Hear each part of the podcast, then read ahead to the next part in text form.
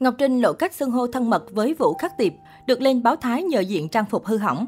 Mới đây trên trang Instagram của mình, người mẫu nội y Ngọc Trinh đã đăng tải loạt ảnh tình tứ bên ông bầu Vũ Khắc Tiệp khiến người xem không khỏi nóng mặt. Theo đó, Ngọc Trinh diện váy trắng được cắt xẻ vô cùng táo bạo. Đính kèm là dòng trạng thái Happy birthday tri kỷ của em Vũ Khắc Tiệp. Chúc mọi điều anh mong chờ và ấp ủ đều sẽ thành hiện thực. Chúc gần hơn thì bộ sưu tập Venus Man sẽ thành công như anh muốn nha. Tuổi mới tiếp tục bên nhau và cùng nhau thực hiện những dự định cho tương lai nhé anh. Trong loạt ảnh được chia sẻ, chiếc váy trắng giúp Ngọc Trinh phô diễn được toàn bộ đường cong của cơ thể. Sở hữu vòng eo con kiến cùng cặp gò bồng đảo nảy nở, mẫu nội y cũng khoe được những điểm vàng của mình một cách tinh tế và hoàn toàn không mang lại cảm giác phản cảm. Kết hợp cùng bộ trang phục, Ngọc Trinh lựa chọn những món đồ trang sức to lấp lánh càng làm tăng thêm vẻ sang trọng quyến rũ của bản thân trước ống kính. Ngay lập tức, hình ảnh của Ngọc Trinh đã thu hút được sự quan tâm của đông đảo cộng đồng mạng. Nhiều người để lại bình luận khen ngợi nhan sắc ngày càng thăng hạng của Ngọc Trinh trong thời gian qua. Tuy nhiên, cũng có người để lại ý kiến cách xưng hô của mẫu nội y với ông bầu Vũ Khắc Tiệp. Theo đó, cô gọi Vũ Khắc Tiệp là tri kỷ của em, như một lời khẳng định tình bạn giữa hai người. Trước đó, Vũ Khắc Tiệp từng gây sốt khi công khai thông báo chụp ảnh cưới cùng Ngọc Trinh. Vào tối ngày 4 tháng 12, Vũ Khắc Tiệp gây bão mạng xã hội khi chia sẻ clip quay cùng Ngọc Trinh kèm dòng trạng thái wedding. Sẽ không có gì đáng nói nếu như dòng trạng thái của Vũ Khắc Tiệp được sử dụng theo cách đầy ẩn ý nhắc đến chuyện đám cưới.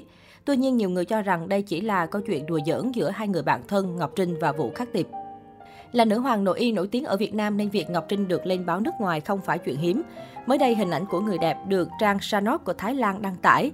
Lý do Ngọc Trinh được lên báo Thái lần này là liên quan đến chiếc áo hư hỏng cô nàng mặc cách đây không lâu.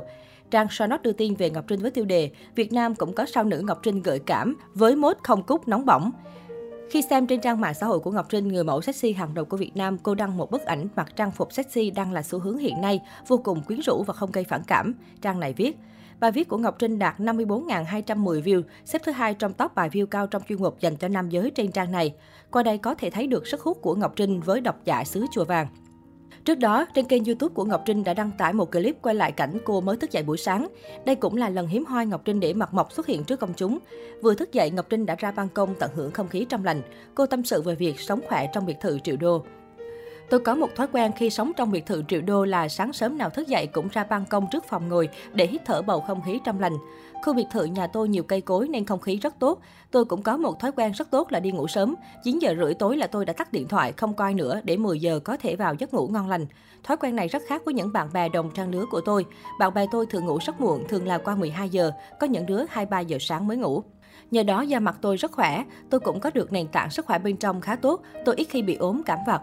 Một năm tôi chỉ hắt hơi sổ mũi hai ba lần gì đó, trong khi bạn bè tôi bị thường xuyên. Nói chung tôi nghĩ càng có tuổi càng phải có một cuộc sống lành mạnh hơn. Tôi phải ngủ sớm, dậy sớm tập thể dục thì mới giữ được cơ thể khỏe mạnh, vẻ đẹp trẻ trung như chính tôi hiện tại. Hồi xưa tôi vẫn thường nói với mọi người là không ăn sáng, nhưng bây giờ tôi đã tập được thói quen ăn sáng mỗi ngày để nâng cao sức khỏe. Tuy nhiên tôi mới tập thói quen này nên cũng ăn sáng khá ít. Bữa sáng của tôi luôn có nước giảm cân, cà phê sữa, yến mạch hoặc khoai lang. Tất nhiên một buổi sáng không phải tôi ăn cả yến mạch lẫn khoai lang. Hôm nay tôi ăn yến mạch thì ngày mai tôi ăn khoai lang.